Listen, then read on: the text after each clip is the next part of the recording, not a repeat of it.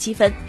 二零一九至二零二零赛季中国女排超级联赛昨天展开了第二轮的较量，上海女排继续坐镇主场迎战浙江女排。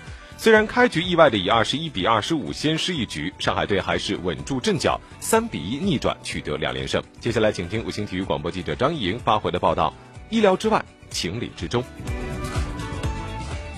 由于主力强攻手李静的伤退，客场作战的浙江女排实力大打折扣。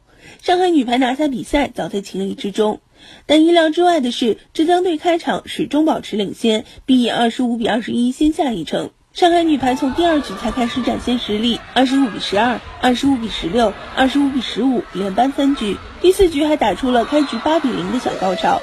客队主教练王鹤斌认为，上海队确实从整个实力要比我们强很多。第一局没有想法，所以反而把我们水平放大。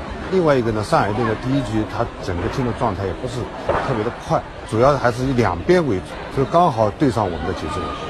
但从第二局开始，他就改变了节奏，中间快攻牵制，他两个边攻他有些变化，而且对方给我们的一传的压力也非常大，所以整个后面三局被上海队压着打。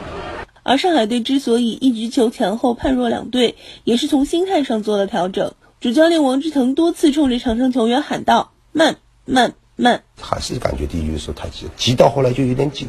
包括两个外援，我也看出他们从昨天的训练状况来说，都对这场比赛还是非常看重。大家都知道，因为今年的赛制的问题，每一场比赛都是非常重要的。第二局以后想开了，发挥自身的特色了以后，心就定下来了。两队风格相近，联赛开始前，上海女队还去浙江打了一场热身赛，彼此知根知底。比赛中多次出现的回合球又有所体现。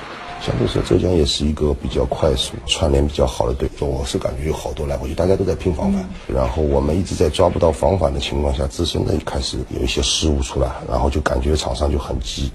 那让他们心态定下来以后，把自己的节奏压下来，然后我们打我们的，不要去跟着他们节奏走。后来第二局开始就效果就相对就比较好。另外，上海队的外援无疑也更有效率。